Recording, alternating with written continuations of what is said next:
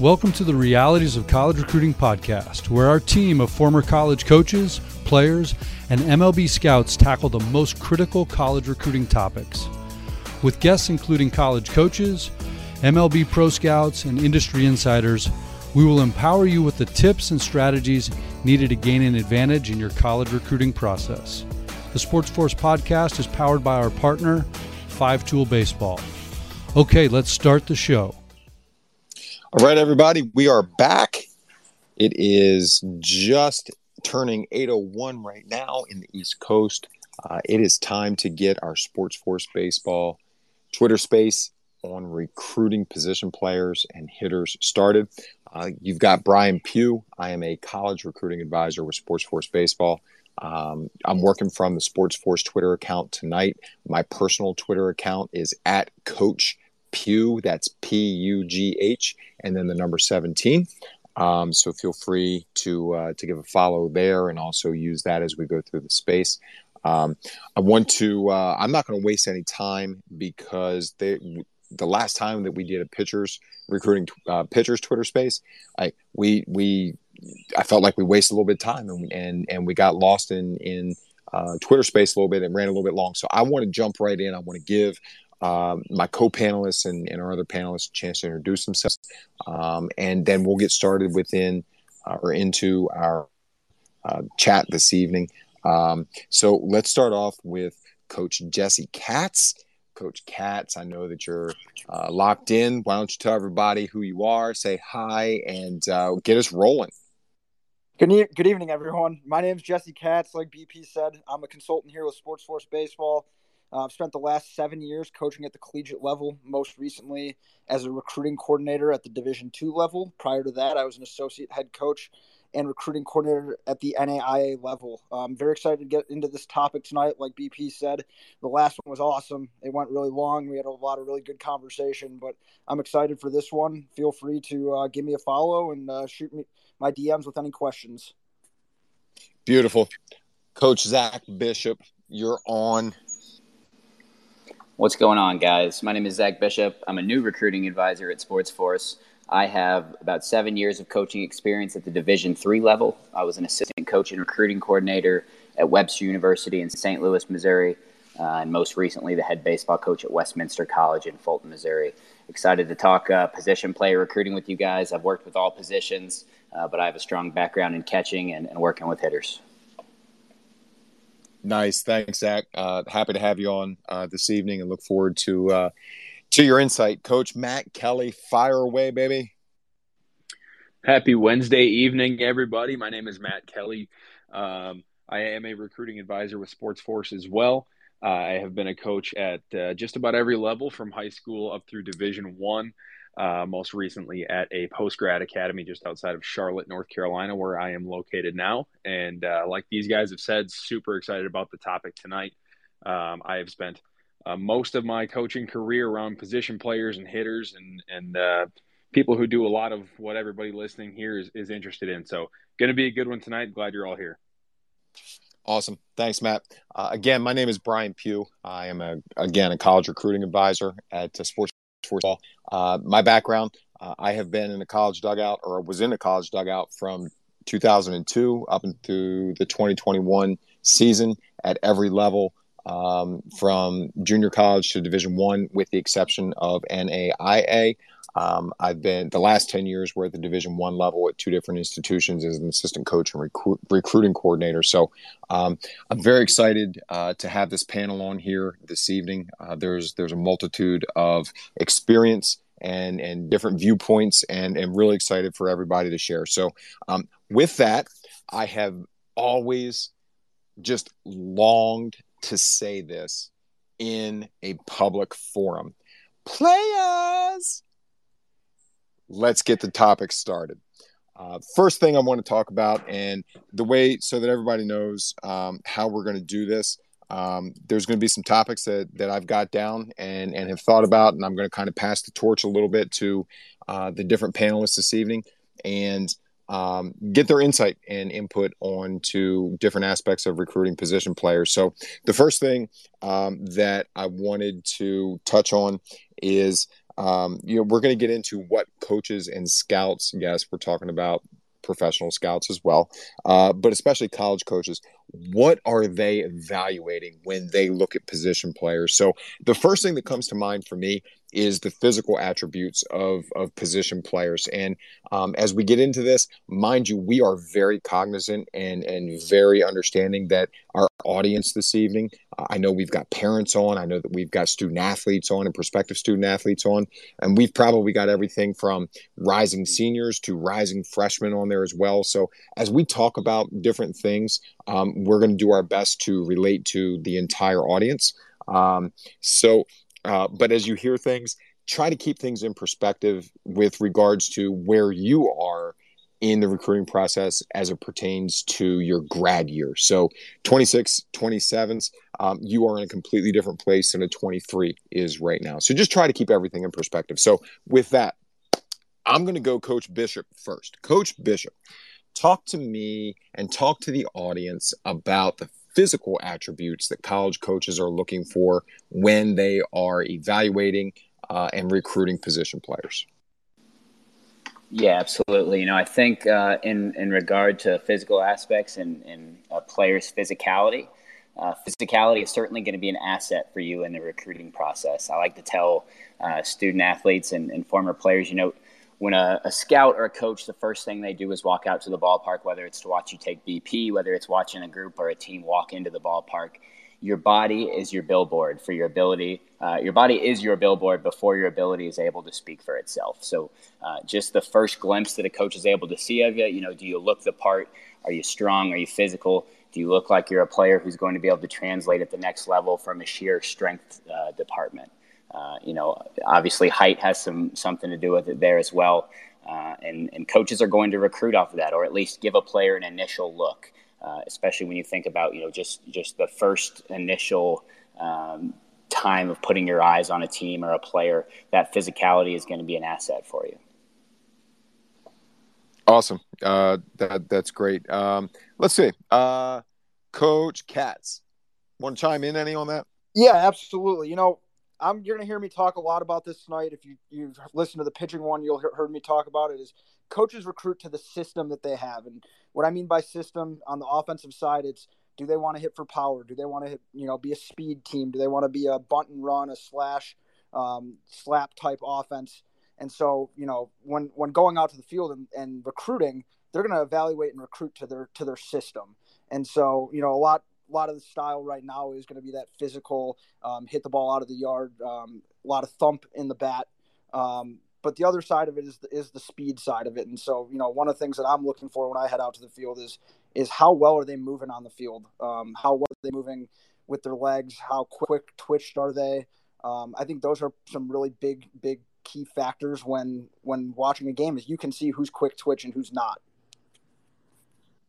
No question. Those are great points. And actually, you know, I thought about this while I was eating dinner here tonight.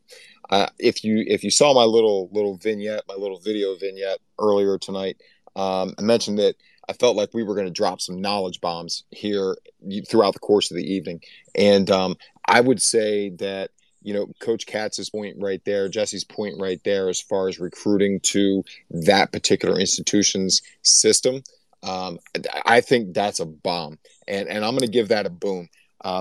Between the panelists, is there somebody that is willing to count and tally the number of booms that I throw out there tonight? Is there anybody that's willing to do that? I got you right there. Yes, sir. Let's go. It's going to be at random. When I hear something, I'm just going to throw out a boom. But so we've got one so far. Coach Katz dropped a boom. He dropped a bomb right there. I thought that was absolutely huge insight there, Coach Katz. I'm gonna add just a little bit into that. I 100% feel like it is dependent upon the age, and when you go out and you watch really young players, whether they be rising into high school or just, you know, starting their freshman, maybe even going into their sophomore year, I think what you're looking for the overall athleticism. Also, one of the things that I personally feel young players get frustrated with, and an obstacle that they feel that they have to try and overcome, is that there are players that are bigger than me. well physically. Well, when you're a freshman or a sophomore in high school or a rising freshman in high school and you're competing against seniors in high school, yes, they're going to be physically bigger than you. And it has nothing to do with weight room. It has nothing to do with training, nothing. What it has to do is it just has to do with maturity and Mother Nature taking its course. So I mentioned this a few minutes ago. For you younger players that are on tonight or parents of younger players that are on tonight, it's really hard, I understand, and appreciate, but you have to keep in mind that when you're young, you are playing against people and players that are older than you and have just gone, have either started or are in the midst of, or shoot, they might be already through just the general and natural maturation process. So just keep that in mind too. The biggest thing for me was, especially with younger players, was always evaluating athleticism. Are their movement patterns athletic? Are they coordinated? Do they show signs of being able to continue their development? I'll be a little egotistical, and I'll give myself a boom there. With that, let's keep on rolling here. All right, one of the big and probably maybe the most relevant, timely topic right now are metrics. Metrics, folks, are here to stay. They are, and there's a lot of them that are out there, but I'm curious to get some insight, and we're going to start with Coach Kelly on this one. I'm curious to get some insight and thoughts about what do you feel and what do we feel that coaches are most interested, the metrics that coaches are most interested in when they are recruiting position players / hitters? First of all, I'll say the pressure's on already. I mean, we already got two booms on the board. So pressure on for the rest of the night here to provide some knowledge bombs. Hey man, if we get to 50, we get to 50. Let's go. Keep them going. Perfect. It's my discretion. Perfect. So, no, I do want to, I want to talk about the metrics really quick to kind of tie together what Coach Katz and Coach Bishop were kind of talking about there. You heard Coach Bishop talk about the physicality, right? And just like how physical can you be? And that ties into the athleticism. That ties into speed and all these other things. And Coach Katz talking about the system, right? Is this a team that's going to bunt a lot and steal a lot of bases? Or are they a hit the ball in the air and watch it fly kind of team? Those two things tie together with your projectability. And so like Coach Pugh talked about when we started here, we're going to have some 26s, 27s on this call here who, you might be thinking, well, man, I'm not very big. I'm 5'5", 5'4", or something like that. You got a lot of time to grow, right? Everyone's running a different race here. So, and on that same note, most colleges are going to recruit athletes. They're not specifically recruiting one position, with a few rare exceptions, but I coached a Division I school that recruited a whole bunch of shortstops and put them all over the field. Starting catcher was a shortstop in high school. Starting left fielder, shortstop in high school, because typically the shortstop are the athletes, right? They want the most athletic guy on the field who can make adjustments and figure things out. To quickly pivot to the metrics piece of it, there's a lot that is focused on at showcases and these camps and everything and featured tweets with club ball. Metrics are like Coach Pugh said, here to stay, right? The biggest one for a lot of coaches is going to be your 60 time. The stopwatch doesn't lie, right? How fast are you? And like Coach Katz said, are you quick twitch? Do you get off the line quick? Can you chase down a fly ball in the outfield? Can you steal second base? Can you beat out a bunt for a base hit? To me, 60 times a big one. Some coaches are going to look more at exit velo. To me, that's a little bit more subjective of a stat, as is catcher pop time. I'd be curious to hear Coach Bishop's thoughts on that as another catching guy. I know pop time can be important, but in the grand scheme of catching, I don't put as much weight into that as some other coaches do. But just be mindful of metrics. I mean, they are here. They're important. They play a role in this, and they cannot be ignored. Coach Bishop, I think that was your invitation to chime in on that. Go right ahead. Absolutely. And I'm definitely there with you. I think as important as metrics are, right, like the metrics to me they give you an idea or a glimpse of what the player could be or what the potential is. So sure, your pop time specifically, you know, at a showcase might be under a 2, but what is that pop time going to translate into a game? How fast can you move there? I look at it like when we talk about the exit velocity, it is a little subjective and you know, it does a good job at showing coaches that the potential is there. But I also think with metrics, you know, it's important to realize that there's feel for the game that has to be involved too, right? Like we joke around, we call them 5 o'clock hitters. Like you still have to be able to play the game. So don't get so caught up on the fact that right now, you know, if you are a sophomore in high school, if you are a freshman in high school, if you have not filled out yet and you're not posting the 90, 92 mile per hour exit velocity, the 95 mile per hour exit velocity, but you're going out every game and you're going 3 for 4 and you're hitting the ball in the gap and you've got a 2-strike approach and you've got some feel for the game. Like that is just as important to a lot of coaches as the metric side of it is.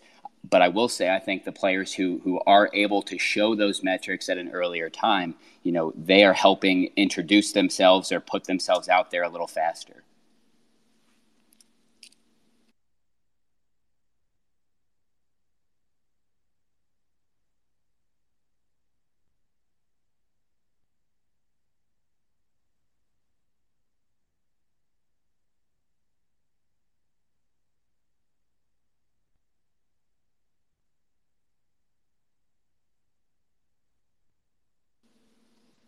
BP, we still got you there?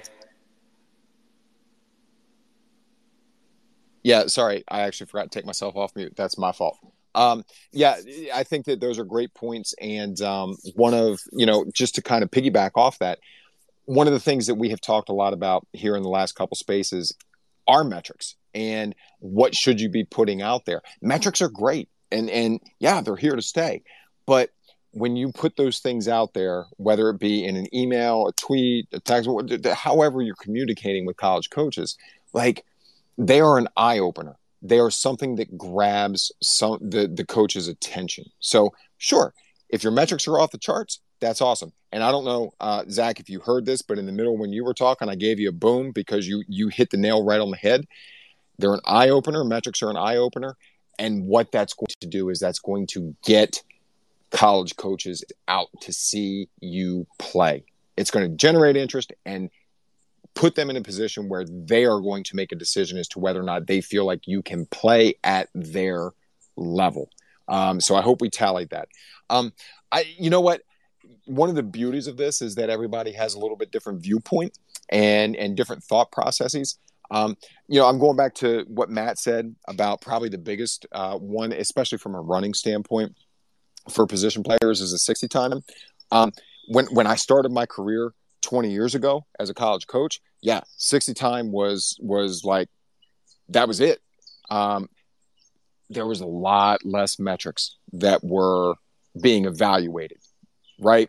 So I think that one of the things for me in probably the last 4 or 5 years that I have placed personally more value on is what is that home to first time? What is that 30-yard split? Because if you do the math, a 30-yard is 90 feet, right? And quite honestly, the farthest that offensively, like you're going to run 90 feet in a straight line. That's the furthest that you're going to run. There's always going to be a turn in there if you're going further. So that, for me, probably in the last 4 or 5 years is something that I have placed a lot more value on. But again, this is the metrics thing is a to each their own sort of mentality. And there are different things that each program, each college coach values. So just keep that in mind as well. But great stuff right there. All right, let's keep the conversation rolling. And as we continue the conversation, one thing that you know I probably should have mentioned when we started, but I was just so daggone excited to get into the topic tonight because of how well the last one went. Look, at Sports Force Baseball, we are here to help. Okay, part of the help is the education piece that we do, such as Twitter Spaces, master classes, where there's nothing involved from a commitment standpoint except for time and for you to, as a family, as a student athlete, a recruit, to listen. We want to help. We want to educate. We are a for-profit business, and we do partner with a certain number of families every single year, and we have a set criteria that we go through and a process that we go through before we decide to partner with a family. So as we go through the evening tonight, we'll talk a little bit more about what you as players, you as families can do in order to potentially partner with one of our advisors and try to help navigate the recruiting process. That's what we're trying to do with our partners, is we're trying to help navigate this recruiting process, because honestly, it can be very frustrating. It can be very confusing. It can be very overwhelming at times. And we're trying to simplify the process for everybody. So we got that out of the way, and we'll just keep on rolling now. So we talked about metrics. I'm curious to hear our panel's thoughts as far as how much of an impact defensive ability has on recruiting position players. This is a topic of debate, no doubt about it. How much merit, how much weight goes into the defensive ability of position players? Coach Katz, you lead it off. Yeah, going back to what I said earlier, I think it's 100% dependent on that system that program runs. You've got a pitching staff that's one of the best in the nation. You better have defense behind it. So for me, I think defense is completely dependent on each individual program. But you look at the best teams out there, they play defense. And you look at the best teams out there, it's 90% shortstops across the infield and across the outfield. And so I think defense plays an absolutely huge, huge role into it. But I do think it's positional. I think when you look at an outfielder, I don't think you care as much about some of the defensive side of it. Care if they can hit home runs and steal bases. Same thing with a first baseman. A first baseman, you care if he can hit the ball out of the park. Otherwise, you're going to move a shortstop over to play first base at that point if he's not defensive enough. So I think defense is extremely important for some of those best teams that do pitch it really well. And you look at those teams that are at the top, they do play a lot of really good defense. I'm going to go three booms on that, Coach Bishop. Boom, boom, boom. Got three good points on that one. Coach Kelly, anything you want to add into that? Yeah, I mean, I think if we kind of dive into what Coach Katz is talking about there, it's so specific based on position, right? You're not just an outfielder at the college level. A left fielder and a right fielder are so different, and those two are so different than a center fielder, right? It's all very different. Some coaches are going to expect bigger numbers out of certain positions, right?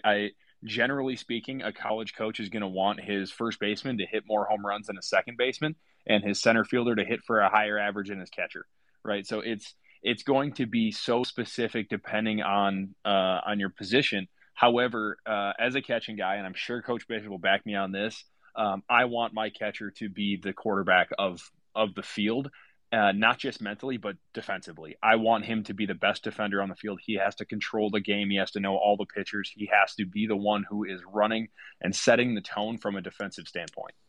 Boom. Tally it.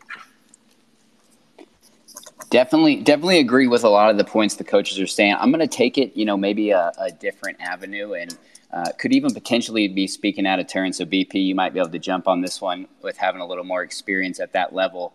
But I do think in terms of the argument of the value of a defensive player, it is probably fair to say that if you look across the spectrum of college baseball, if you want to play at the highest level possible, having the ability to play defense, to get on the field, is going to be an outlier and something that is going to be of more importance. It's important at all levels, but kind of like Coach Katz and Coach Kelly mentioned, different coaches and different programs are going to have, maybe a little less need for that. But I do think it's fair to say that at the higher level of college baseball, it becomes even more important to have the ability to play solid defense. And a former coach of mine and mentor of mine says it all the time. A lot of times if you look deep into playoff baseball and at high-level teams, whether it's college baseball, whether it's professional baseball, whether it's really good high school baseball, the best teams make the fewest mistakes to beat themselves. And part of that is being able to play defense. And you could even translate that over, since we're position people here, and talk about not beating yourself on the base pass, but maybe a little bit of a different perspective there. Nope. I think that perspective is outstanding. And I'm going to just augment what you just brought up there, Zach. And, you know, again, we've got different levels of coaching experience here. And as far as what levels everyone has coached at, I'll be the first to say that as a former Division I recruiting coordinator, when I sat there and I watched players, there were kind of two ways that I looked at players. And if you were someone that played up the middle of the field, and we're talking about catchers, shortstops, center fielders, I expect those are defensive first positions for me. I expected you to be able to make the routine plays and even go outside the box and make the difficult plays with relative consistency. When you move further out, and really what you can do is you can take the two, you know, front corners of home plate, and you can draw a straight line out to the power alleys from there. The center fielder, he's got to be able to go run balls down. Bottom line, got to be able to run balls down, got to be able to cover ground. When you start spreading out to the corners, I think that's when you're getting into players that might be a little more physical from a height and weight standpoint and strength standpoint. And quite honestly, you're paying them to drive in runs. They may not be as good defensively, but they're adequate to above adequate. But you're paying them to drive in runs. So the majority of plays happen up the middle of the field, and that's where you want your best athletes. That's where, like, I never had any problem having two shortstops playing in the middle, shortstop and second base. Whichever one had the most range and the most arm strength played short. And as long as he was consistent, and the one that had, you know, great, the fielding aspect was there and had a little bit less range and a little bit less arm. Well, he played second because you got two shortstops playing in the middle. Sure. Does it happen where another shortstop goes out center field? Absolutely. But you want your best athletes, and you have to play defense up the middle of the field. So those are my thoughts there. So that was a nice transition, Zach. All right, we'll keep going, and I wanted to mention to everyone. I know that we've got a pretty good audience right now, and obviously very, very appreciative of folks taking the time out of their evening here. I know, you know, here on the East Coast, we're post dinner. On the West Coast, everybody might be stuck in traffic or something like that, but certainly appreciative of everybody taking their time to join us here tonight. If you have specific questions that you would like anyone from our panel to answer, feel free to DM any of us. Feel free to DM the Sports Force account. As I mentioned earlier, I am working from the Sports Force account this evening as the host, but you can also DM me. My handle is at Coach Pugh, P-U-G-H, and then the number 17. So I'll be monitoring that here for the rest of the evening, and you can feel free to DM either one of those accounts. And if we get some questions that we want to answer, we'll be sure to answer those. Okay, so moving on here. Talked about metrics, talked about defensive ability. I'm going to skip ahead, and I want to spend some time here because we're right around the halfway point, and we can always revisit some things. I want to talk about because I think it's important that position players, hitters, recruits, I think that it's important that they hear from our perspective, not just what college coaches are looking for in them, but I think that they need to consider what they should be looking for out of college programs and college coaches. So I want to kind of shift gears to that side of the conversation. And I'm going to go Coach Bishop first. I'm going to go with Zach first. What are some things that a recruit, a prospective student athlete, should be looking for in a program? What are your thoughts on what they should be looking for in a program? Sure. So the first one I'm going to go at is probably one that I'm sure we would all say or go for. But your initial thought to me, or something that you should spend a lot of time as a family thinking about before you make that decision, is the coaching staff and the culture that you are going to decide to go in with. First thought, what is your relationship with those coaches that you've built throughout the recruiting process? does that person seem like someone who you're going to get along with and buy into for 4 years? I think a misconception that student athletes have coming from the high school level is you don't realize how much time you are going to spend with that coach, especially if you want to get specific and talk about your hitting coach or your position coach. I think the head coach, obviously, you have to have a great relationship with, but that hitting coach or that catching coach or that infield coach or that outfield coach, you know, the one who's going to be in the cage with you, the one who's going to be taking you through daily individuals, you need to have a good working relationship with that coach because you are going to spend just an incredible amount of time with them. Some other things, you know, in terms of the coaching staff and the culture, you know, what is the history of that program?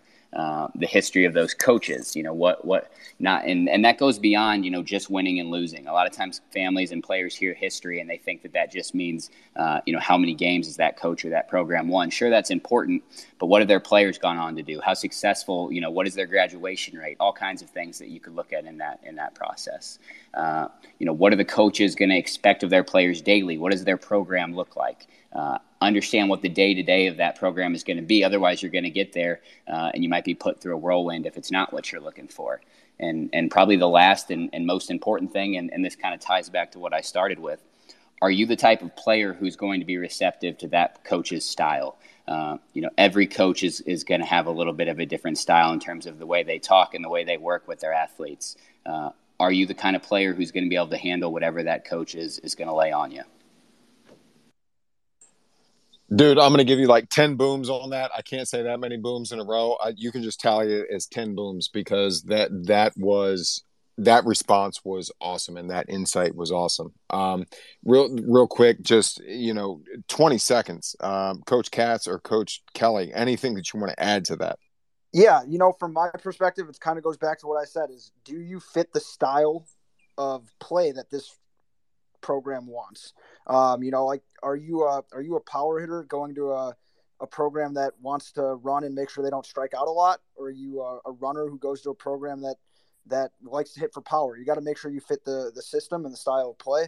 But then the second part is, what resources do they have for your development, and what success do they have with development, and what kind of individual development programs do they have for you? That's awesome. Matt, listen, I'm going to skip you on this one because I'm going to tie you. I'm going to let you take the lead on kind of. No, that's fine. I had almost nothing there. They covered it all. So that's well, fine. Listen, I'm going to tie you in on this, and I'm going to kind of go with kind of 2 points here and let you kind of speak on that because it's a great segue. It's a great transition into this. You know, we talked about relationship with the head coach, but relationship with the position coach, hitting coach, so on and so forth.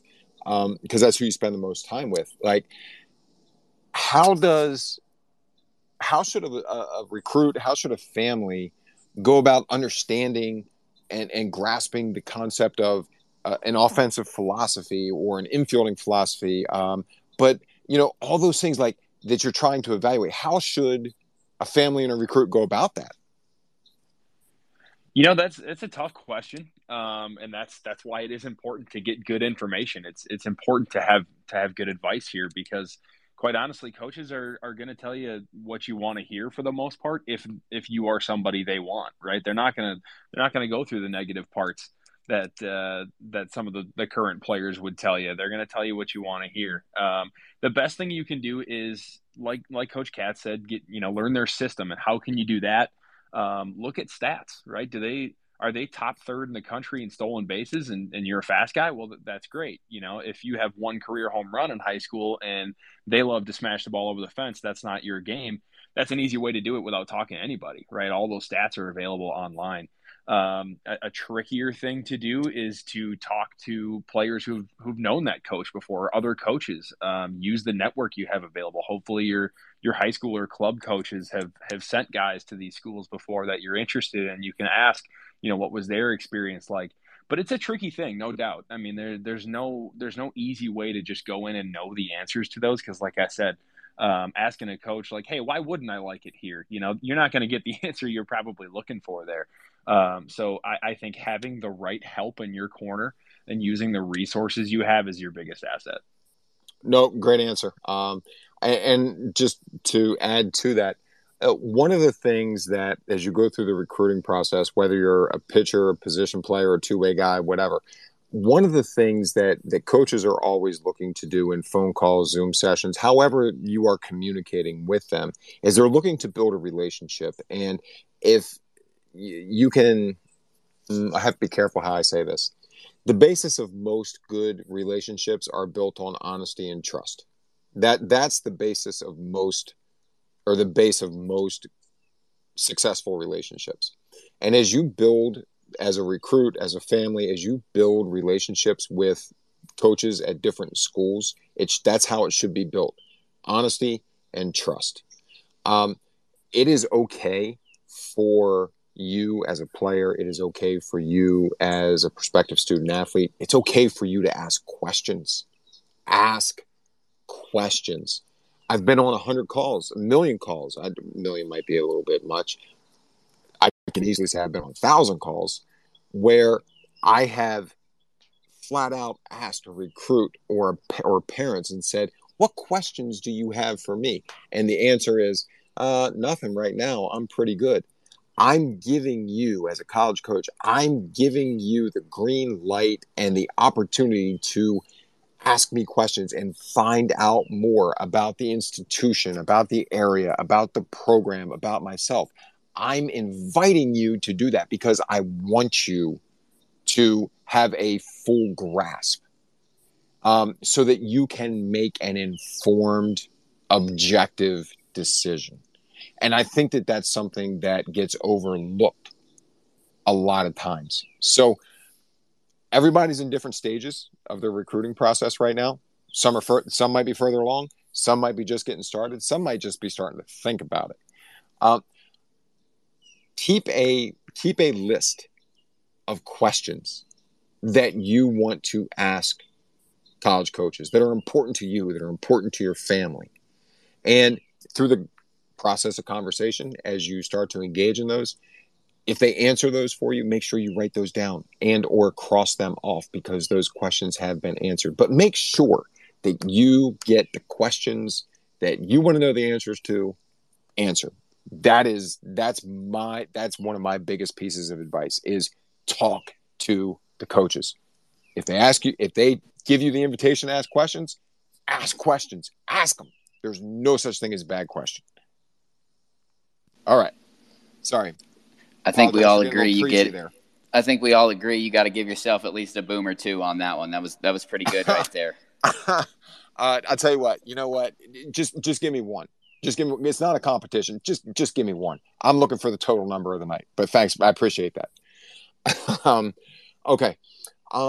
So there's a lot of obviously, and we're talking hitting now as opposed to just positional play, because I think it's easier to generalize hitting. And from a philosophical standpoint, it's easier to generalize that, especially from conversation. What about the idea of cookie cutter versus individualized approach to hitting? What are your guys' thoughts on that, Coach Katz? Why don't you bat leadoff? You and I were both pitchers, man. We never hit leadoff, but why don't you go ahead and lead it off here? Yeah, I think the individualized approach is extremely important. That's what players want these days. That's what the game is calling for. Not everybody is the same. Your 3-hitter should not be the same as your 9-hitter.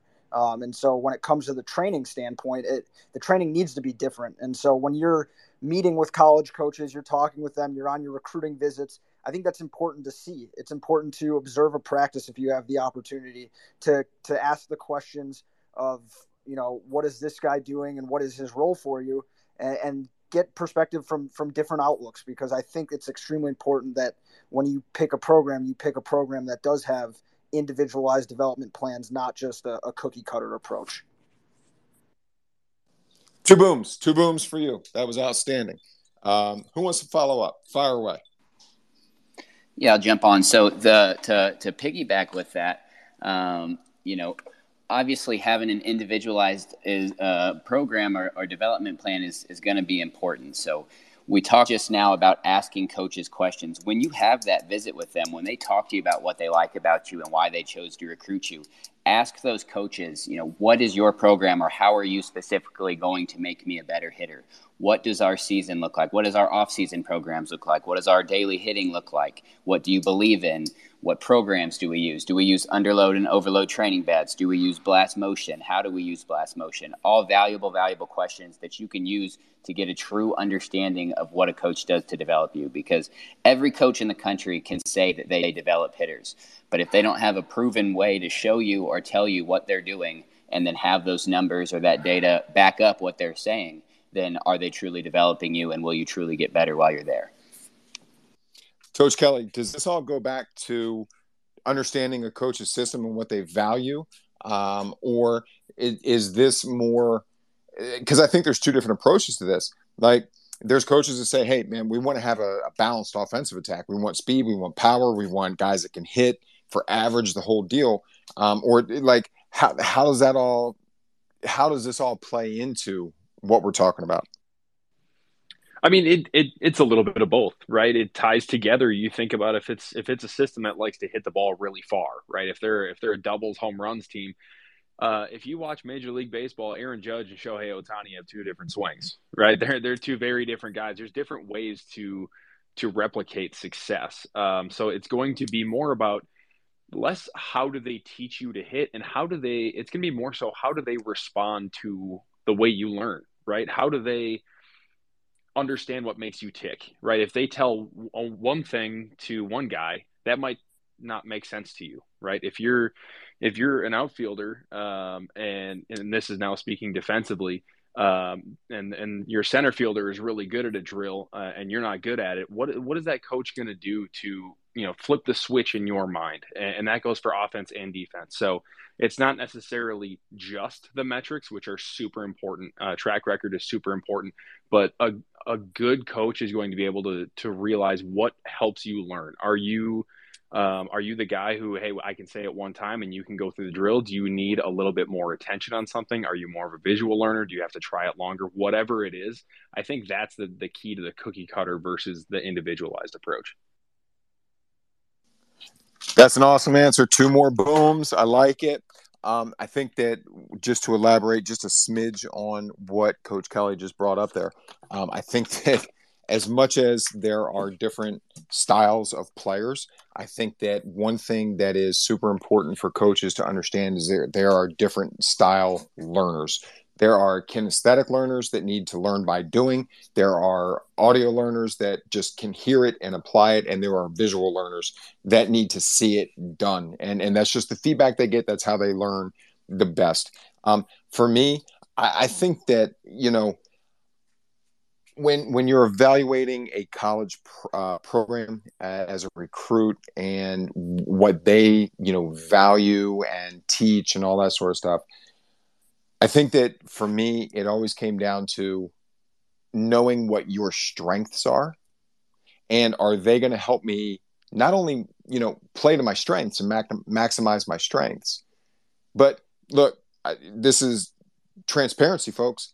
Every player has weaknesses, and you have weaknesses through your entire career. Garrett Cole has weaknesses in his game.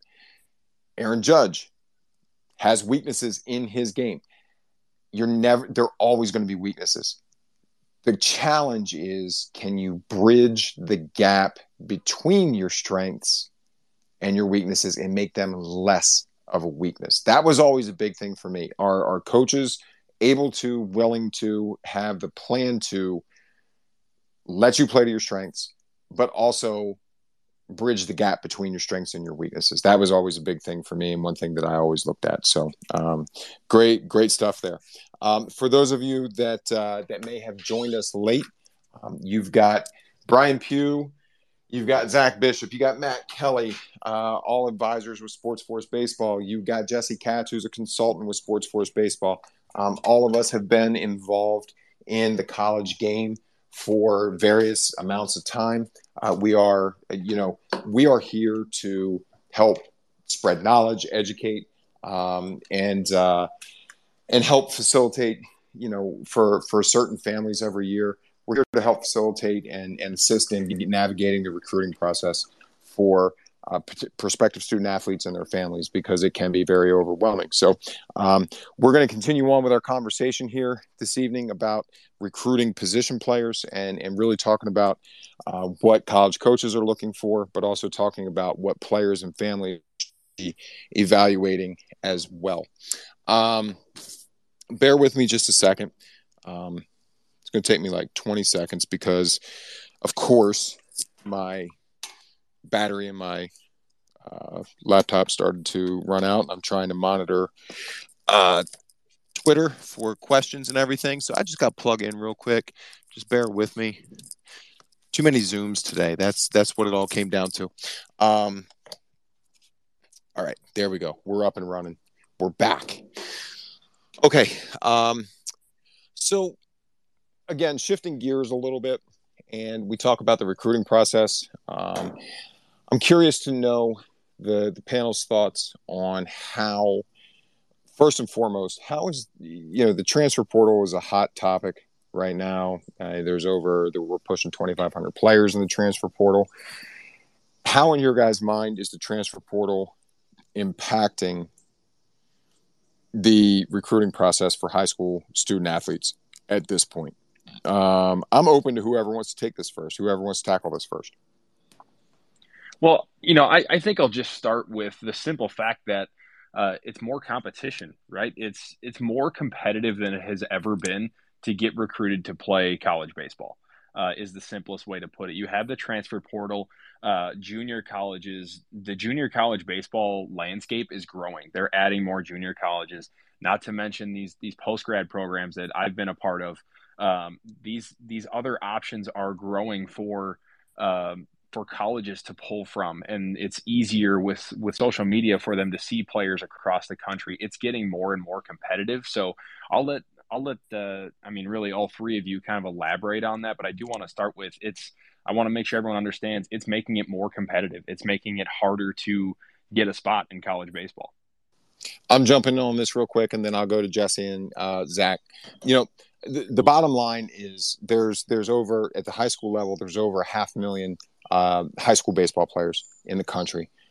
When you look at the three divisions, 1, 2, 3, you look at NAIA, JC, junior college, and the sheer number of opportunities that are out there to just have a roster spot and play at the collegiate level and advance your career. And this is not put out there to scare anybody. It's reality. It's a shade under 12% of high school baseball players have the opportunity to go on and play at the college level, whether that be scholarship or non-scholarship. And the likelihood that you go on and play at the Division I level, and that's almost 300 programs, is sitting right around 2%, 2.8%. It's not very high. So yeah, it's becoming super competitive. It's always been super competitive, and it's competitive on both sides. It's competitive for the colleges, and it's also competitive for you guys as families and as prospective student athletes. So that's going to be my point with the statistical part of things, and I'm going to let Coach Katz and Coach Bishop take over from there. Yeah, I think you guys hit the nail on the head. The transfer portal is wild. When you refresh the page, there's 100 new athletes. Every time you refresh, and it's making it extremely difficult for high school kids, position players specifically, not as much pitchers, but position players specifically, to find opportunities to play at the highest level right away. Mainly because it's giving guys that made a decision on a school a second chance. That's the way I look at it. The transfer portal is you're getting a second chance from a decision making process. You make a decision, and you make the decision, and you go there, and you didn't really like your experience. You get a second chance to make another decision, and that really has a trickle down effect to high school athletes. So it's just getting wild. It's very tough. It's very difficult because there is really an added value to a transfer student who has a year or two of college experience under his belt. Yeah, you guys pretty much hit that. I'm just going to jump on a quick point that kind of goes with Coach Katz's last statement. But, when I would bring families on campus and talk about where college baseball was at and talk about the transfer portal, a lot of, high school parents or players don't understand why at times college coaches would rather bring in someone from another program, you know, for whatever reason. I think it's only fair to say that coaches want to win, and they want to win right now. And whether it's right or not, and whether every coach agrees with it or not, a lot of times they are going to give an opportunity to someone who might be bigger, stronger, faster, or in a lot of cases simply older, because they are, you know, they are an experienced college hitter with 200 at bats underneath their belt, and they know what they're going to get from them when they walk in the door. It's just goes with the idea of wanting to win right now. Four booms for you, Coach Bishop. Those were all excellent points. That was fantastic. You know what, folks, college coaches, yes. 100%. College coaches want to see you walk across the stage and get your degree. They want to see you happy. They want you back every year. No doubt about it.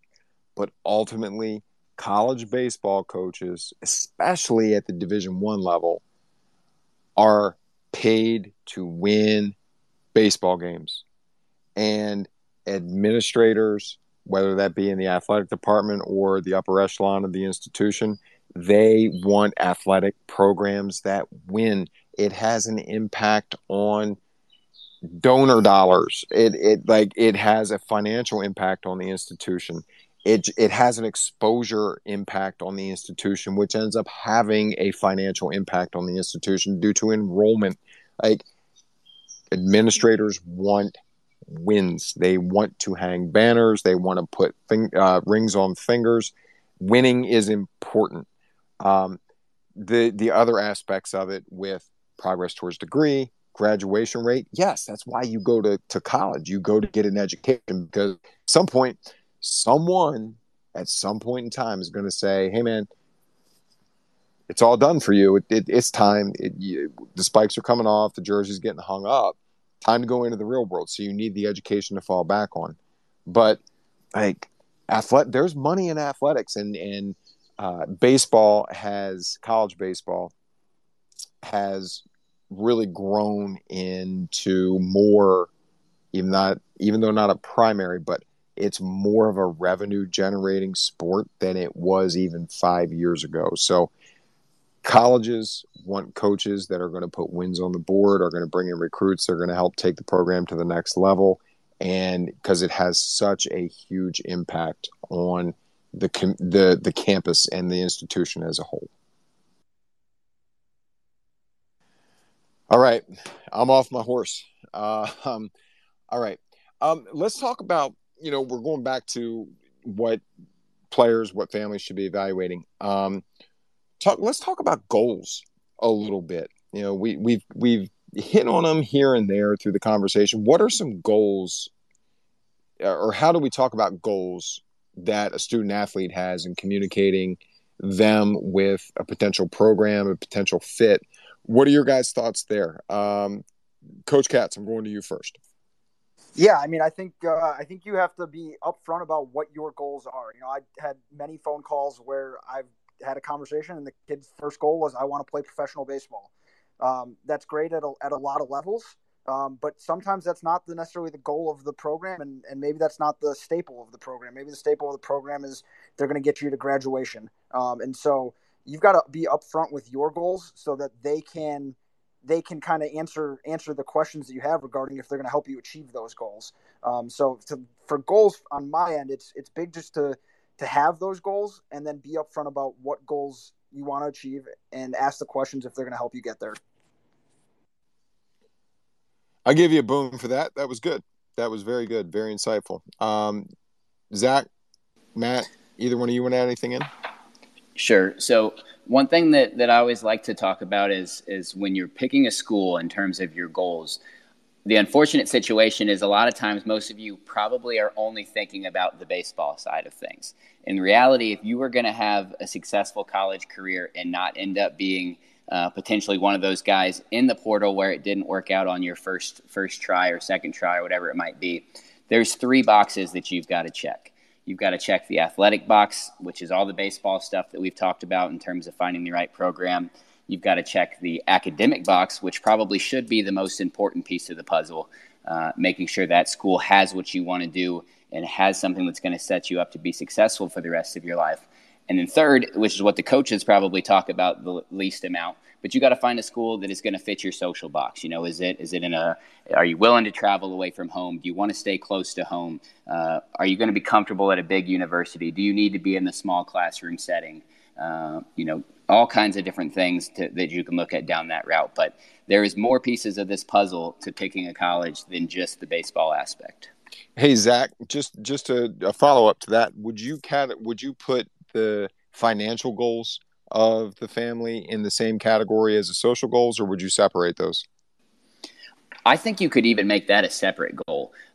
You could put that in the social aspect just in terms of deciding the proper university. But every family, you know, that is going to be something that is unique to you and your situation.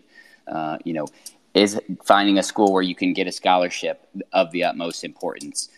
You know, because a lot of times the other part of that, and I know I'm kind of diving off the wagon here, but you know, you might have a situation where you have an athletic scholarship to one school that is limited, and more academic scholarships to another school, such as a Division III university, if you're a strong student. So just more importance to be able to sit down and see the whole picture when making that decision and looking towards your goals of choosing a school. Absolutely. And, you know, I think the financial and the academic aspect and perspective, I think that they kind of tie into one another because obviously the better off you are from an academic standpoint, GPA wise, board score wise, if you're going to report them and if you're going to submit them. But the better off that you are, the more opportunity that you give yourself at certain institutions, just because you might be, there might be more merit-based financial aid available to you and your family, which certainly can make the cost of college less expensive. Higher education is not a cheap proposition for probably 90% of situations. So you want to try and maximize the financial opportunities that you have for you and your family. Excuse me, I got the hiccups right now. For you and your family, and but also be able to, you know, reach the goals that you have. So yeah, I think those two things go hand in hand. I want to go to each of our panelists right now because I know that I have one. Guys, has anybody reached out to either of you with any kind of questions via direct message? I did have one come up earlier that we actually already addressed, and it was transfer portal related. But that, I think we did a good job covering that already. Sweet. It's like I was reading your mind. Awesome. I'll give myself a boom for that. Zach, Jesse, anything? I did not get any questions. I had one. It was worded. It's worded a little bit funky, so I'm going to put it into the way I think that they're trying to ask it. Yes, interpret it. I think what the question is what kind of, we like to use the word intangibles. What are some intangibles that college coaches look for in athletes, position players specifically, when they go out to recruit them? Oh, what an awesome question. And since you actually asked that, I'm going to lead off because I haven't led off yet tonight. So intangibles, man, what a huge, broad topic. Basically, intangibles for those that may, you know, just not understand what the word means. Intangibles are things that you can't measure. There's no data that can be applied to them. For the longest time, to give you a history of it, for the longest time, things like exit velocity, college coaches, pro scouts, they never measured it. There was no radar gun on it. There was no TrackMan. There was no Rapsodo, anything like that. What you did was you watched. And you watched how fast the ball came off the barrel, how far it traveled, the height at which it came at, and how, like, and you went, man, the ball really gets off his barrel. And that's what you wrote down. There was no aggregate data that went with it. Now there is. So what we've done is we've qualified what pro scouts, college scouts have known forever. We've just put aggregate, data attached to it. But there are things that college coaches look for, pro scouts look for, that you cannot measure. I don't know that there will ever be a measure for it. One of them for me, and a big one for me, is enthusiasm. That might be different. That might be different terminology than any of our other panelists have ever heard. Is there an enthusiasm for playing the game? Are you excited to get on the field? Are you locked in when you're on deck and trying to analyze what the pitcher's doing? Are you excited for your teammates and happy for your teammates when they are successful?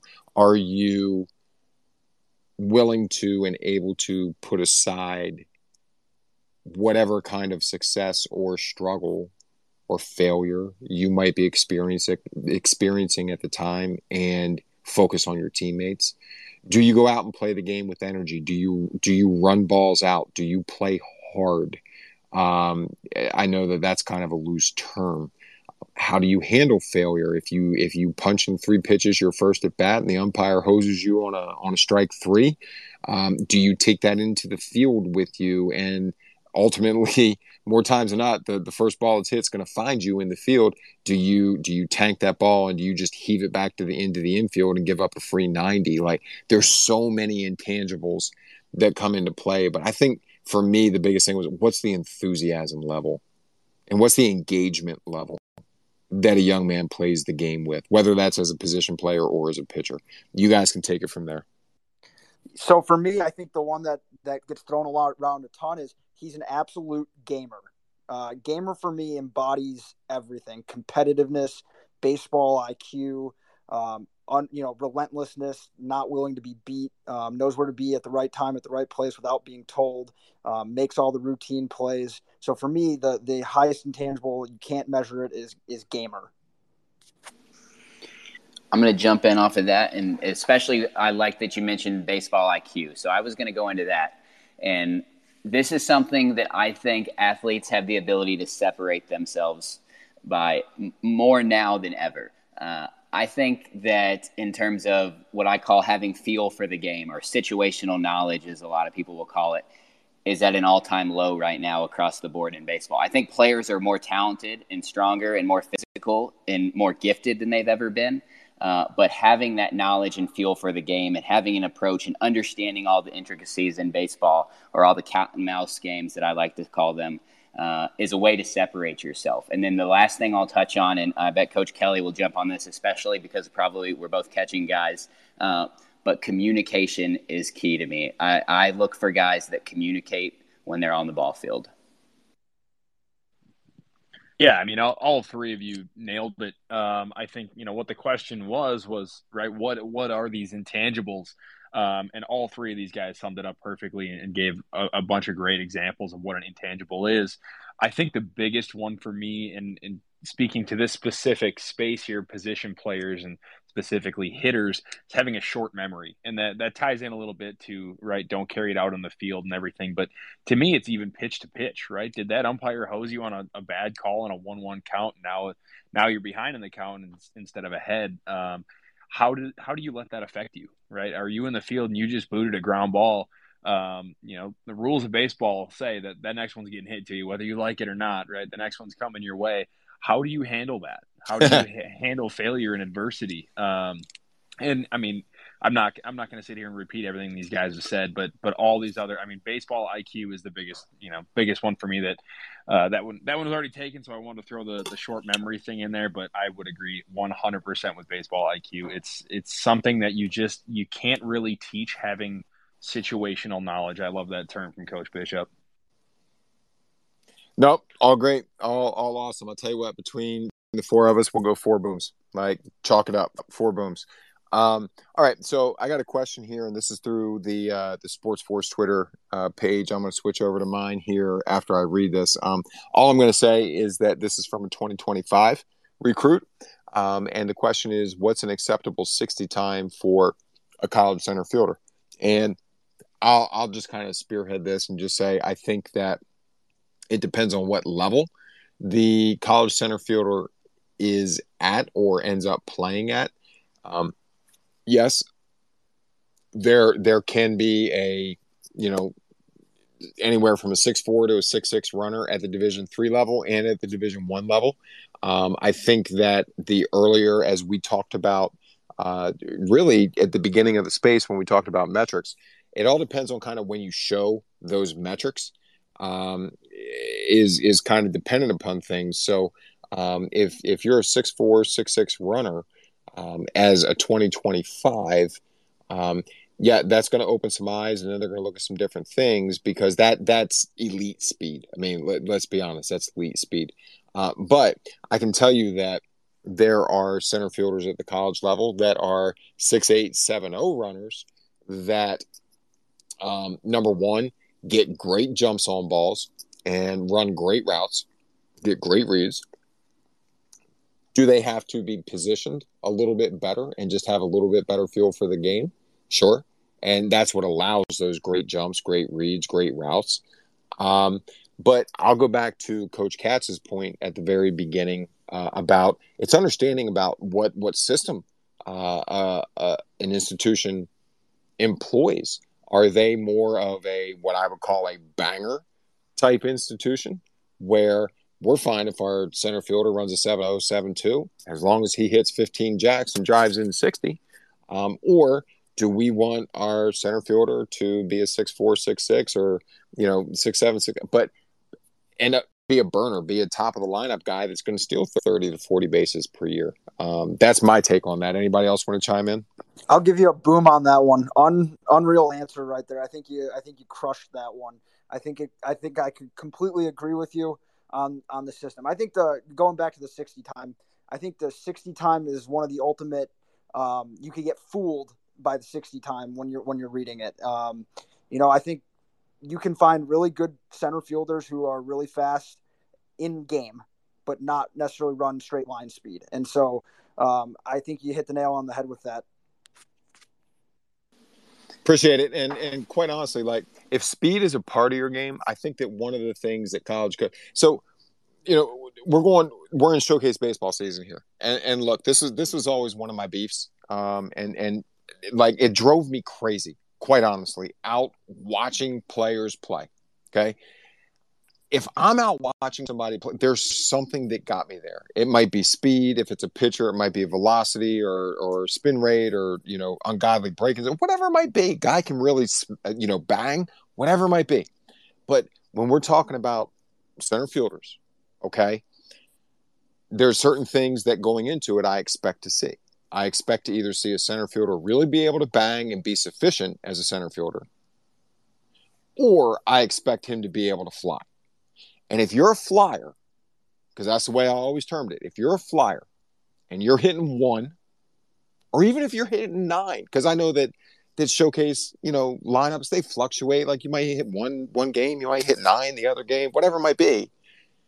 But if speed is part of your game, and you can flat out run, especially as a left-handed hitter, I always wanted to know if you incorporated the short game. Could you bunt for a hit? Because if your metric said that you were a 3.8, 3.9 down the line, going into it, I expected you to be able to bunt for a hit. I'm not going to lie. One of the wah-wah-wahs for me was seeing that guy that could really fly and all he wanted to do was try and hit the ball out of the ballpark. But at the end of the day, he hit 250-foot fly balls.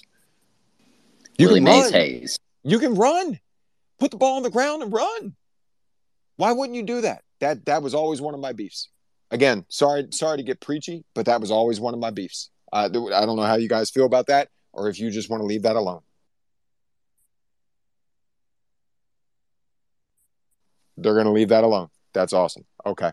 All right. So looks like maybe one or two more questions. And then we're going to wrap up here, folks, because, we're just a little bit past 9 o'clock. We certainly appreciate everybody tuning in this evening, to our Sports Force baseball chat here on recruiting position players. We hope that some things that you've heard, or maybe one thing that you've heard this evening, have been insightful, helpful, and have provided a little bit of guidance for you. As I mentioned earlier, way back in the beginning, we're here to educate. We are a for-profit business, and we do partner with select families every single year. We go through a very strict qualification process with families. And if that's something that you're interested in, you know, a potential partnership and finding out whether or not you would be a qualified family, a qualified student athlete, there's a couple different avenues that you can do that through. Number one, you can go to either the Sports Force or my personal Twitter page, Coach Katz, Coach Kelly. Actually, Coach Katz, do you have one up there? I can't remember or not. I do not. Okay. So Coach Kelly, Coach Bishop, we all have free evals on our Twitter bios that you can, just click on that and request a free eval. It's going to ask you for some information. We'll look at some video. We'll look at some metrics and so on and so forth. We also offer paid consultations where you can do a 45-minute Zoom meeting where we review video metrics, but also get into what your recruiting game plan is at this point and goals and so on and so forth. So that's available also right now. I'm the only advisor that's doing that. If it's something that you're interested in, you can certainly shoot me a DM. Again, my personal Twitter is at Coach Pugh. That's PUGH and the number 17. You can shoot me a DM and I'll give you a link to my calendar where you can sign up for the paid consultation. And we're going to have other advisors on board with the paid consultations as well here shortly. But I had one more question. I'm going to turn it over to the rest of the panel that's on here and just double check with them to make sure and see if they had anything come in on their end.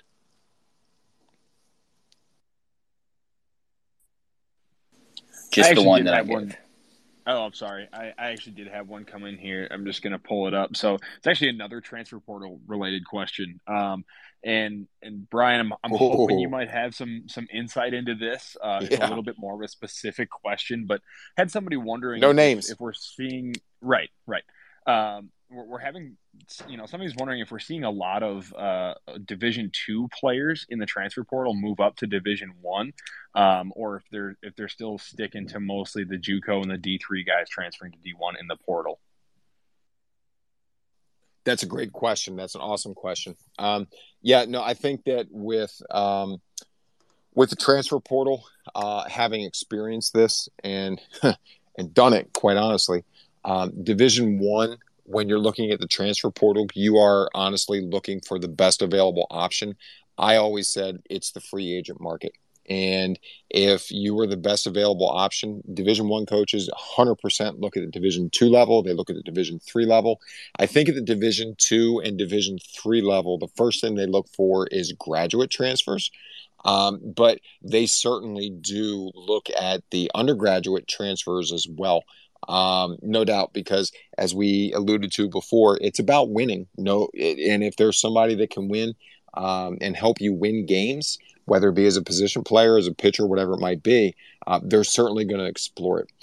The transfer portal does require some digging on the coaches' parts because there's only so much information that a young man and an institution puts in the transfer portal. So they go and look at stats. And the next thing is they're going to ask for transcripts because you got to make sure of progress towards degree and so on and so forth. But no, it is not even close to out of the realm of possibility that a Division II player jumps to the Division I level.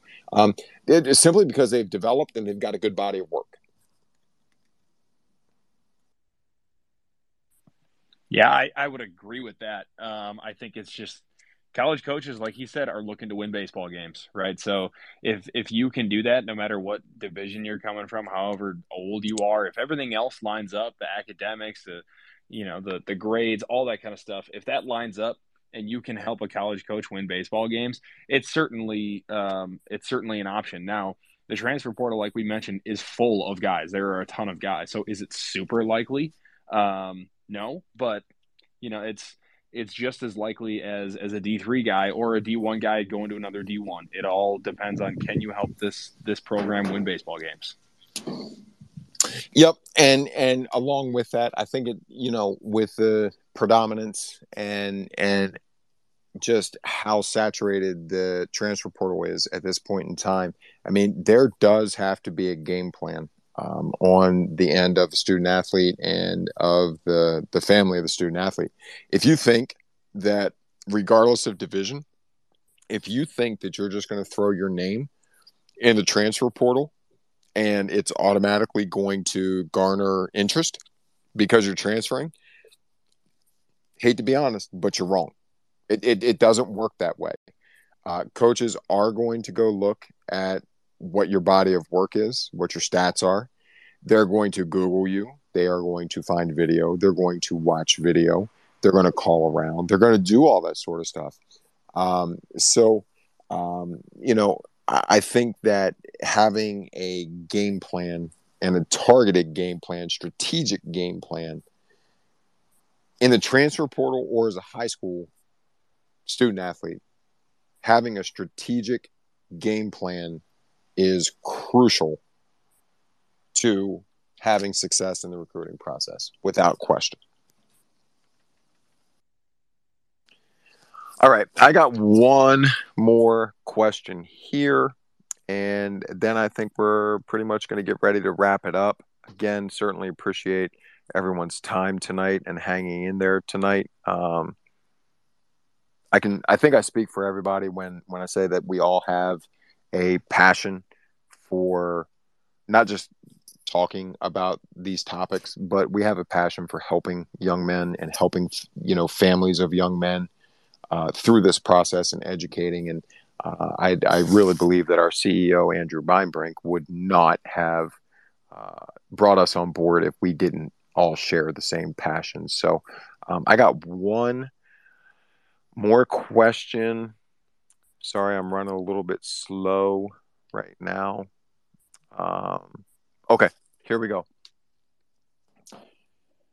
Hey, Coach, I'm a 2024 first baseman, right-handed hitter.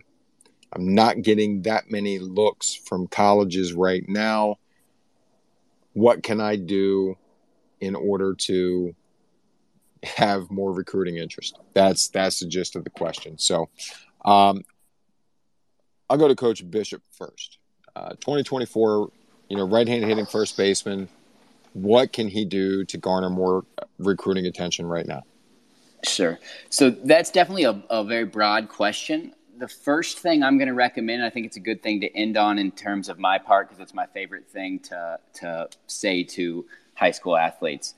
The first thing you can do is you have to start to create a list of target schools or a level that you think you can play at. And a target list of schools that probably needs to be a lot bigger than what you're thinking. When I tell you a target list, you're probably thinking 5 to 10 schools, where that target list should probably be closer to 30 to 40 schools. And the best way you can start that list, to me, something that's completely free to you rather than driving all across the country and going to different showcases and hoping you get a call, simply go out and watch college baseball. The best way to understand the level of college baseball and how talented kids are, whether it be Division III, Division II, Division I, junior college, NAIA, is to go out and watch those teams play and watch those individual athletes compete. Start to look at where you're at. Start to look at where they're at. Obviously, you have a couple more years of development, but I know you might be looking for more of the physical in terms of what can you do and to improve your metrics and different things. But to start to get an understanding, if you want to play college baseball, of what level you can play at, the best thing you can do and the best thing many of you can do is go watch college baseball. Boom for you. Anybody else? Yeah, I would, my advice there would just be, try to make yourself a little bit versatile. And that doesn't mean you got to go, start playing a bunch of different positions, but give yourself a little bit of an opportunity to try out a secondary position, like a third base or a corner outfielder. It just makes your options expand a little bit. 2024, you're a little bit on the young side to be saying you're just a first baseman. So in my mind, it would be try to make yourself a little bit more versatile. Develop maybe a little bit of that secondary position, just to give yourself more options when a college coach is watching you and talking to you about where you might fit in their program. Well, I kind of want to. I completely agree with these two guys. I think the biggest thing is, if you're not getting a lot of attention from colleges right now, let's figure out why. Right? What is it that is preventing you from getting looks? Is it your social media pages? Is it your stats? Is it your size? Is it your projectability? I believe you said it was a 25. You got time, right? And a lot of these schools don't start recruiting that young, and that's just the reality of it. But I think it's very important to get an honest and unbiased evaluation. That is something we provide at Sports Force. I'm not going to say it has to be through us, but I think to get an honest set of eyes, an unbiased set of eyes, other than just a family member who says, yeah, you're awesome, we love watching you play, which is great. But when it comes to playing college baseball, we got to be realistic, right? We have to have a reality check once in a while. So I think getting that evaluation and honest feedback about where you're at and why that's the case is super important. Yep. Boom for you, Coach Kelly. Coach Katz, I'm going to give a boom for you, even though there was a follow-up on the DM in the middle of your response that said, I'm a left-handed thrower. So, the other corner is not an option for him. Well, corner outfield is definitely an option then. So I just figured I'd throw that. I'm not going to take one away from you, but I give you a boom for that. Absolutely. I think versatility is a big thing. And that's something that coaches are always thinking about is, all right, well, at the end of the day, boys and girls, and unless you are a middle of the field player, it's going to be your bat that gets you on the field. That's what's going to get you on the field. And if you get recruited as a shortstop and you might be a little bit on the slower side from a metric standpoint, but you've got a hand cannon across the diamond and a little bit less range, guess what? They're going to think about you at third base. If you've got a little bit less arm strength and less range, less arm strength, and you can swing it a little bit, but your footwork's good, guess what? They're going to think about you at second base. So, I think versatility is huge, and I think that that's one thing that the coaches always look at is, yes, he's this right now, but if, this happens and this happens, he could end up being this, or this is what our ultimate plan is for this young man. So, it's a fluid thing. And one thing that I've always talked to, whether it be players on a roster about or prospective student athletes also, is at the end of the day, it's about opportunity. And where do you have an opportunity to be able to go in and develop? Where do you have an opportunity to go in and compete? And that's compete within yourself. That's compete against your teammates, but also compete against outside competition. Ultimately, everyone's goal is to get on the field. So, sure, I was recruited as a center fielder, and I'm a center fielder in high school. But you know what? The coaching staff feels like my best fit is in left field, and that's what's going to get me on the field earlier in my career or right away. They think I'm the best option in left field. Okay, go play left field. That's fine. You're in a lineup. It doesn't matter. You're in a lineup. You got a chance to contribute. I just always really felt that was important also from a perspective standpoint. Anything that you guys want to add on to that? No, I just think that's a good point. And that kind of ties back to our very first question of the night in terms of ways to stand out. We talked about coaches looking for athleticism. Well, everything Coach Pugh just said kind of goes into why we look for athleticism and why that's such an important trait to have if you want to be a college athlete. Is we might bring you in to be our shortstop or to be a shortstop, but we have a really good junior, senior shortstop that's already ahead of you for another year or 2 years. But we might have an opening in left field, or we might have an opening at third base. And if you're athletic enough and your skill set is strong enough to where you can transition to those other places, that's just another way for you to get in the lineup sooner than later. Ultimately, you want to contribute. That's what it all comes down to. You want to go in and contribute. Okay. Well, folks, we are just a little bit past time, as is the case with most of the spaces that I run, because we all like to talk, especially myself. But again, I hope that there's been some thing this evening that has been insightful. There's been, a tidbit here and there that have been helpful to you as a family, you as a recruit.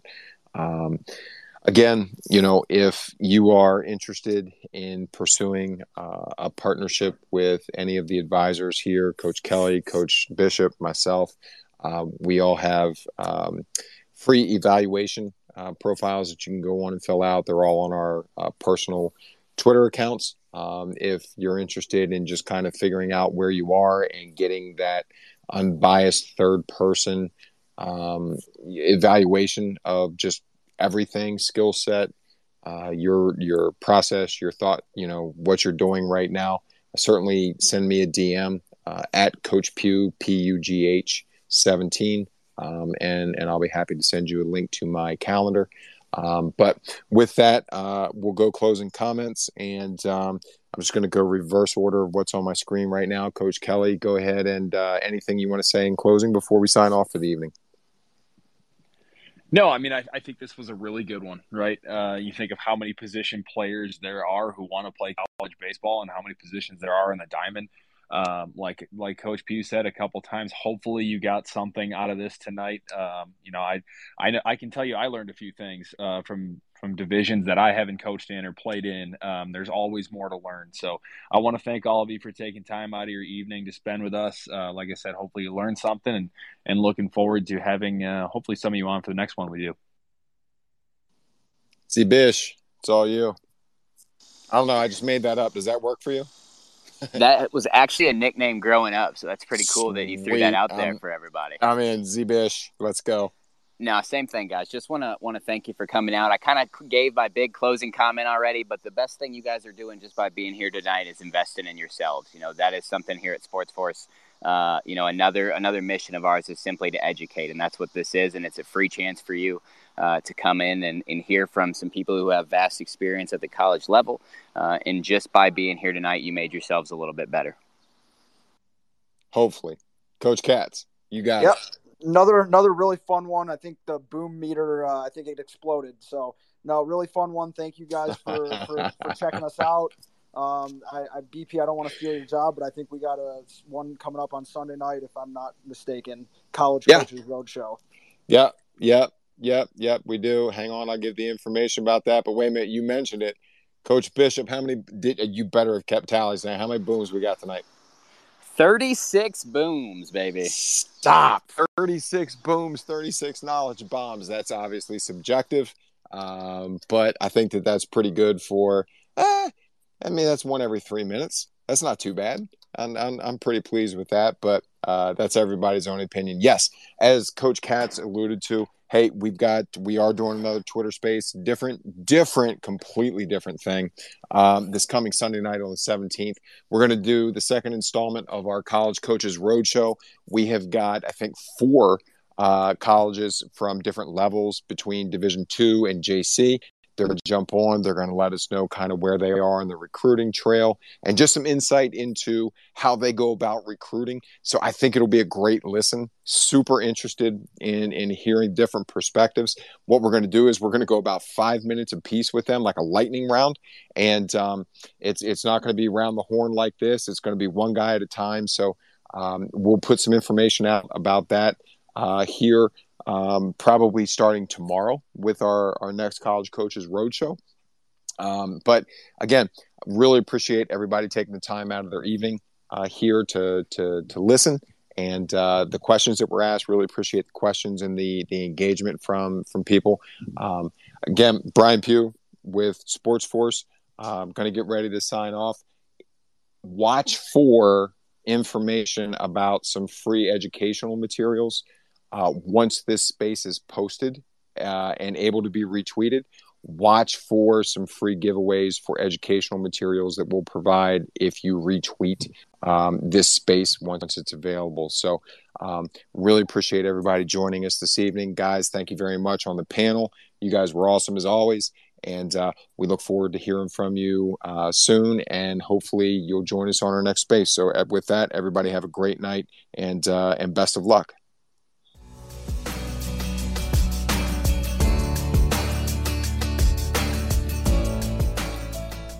Thanks for being part of the Realities of College Recruiting podcast and our partner, Five Tool Baseball.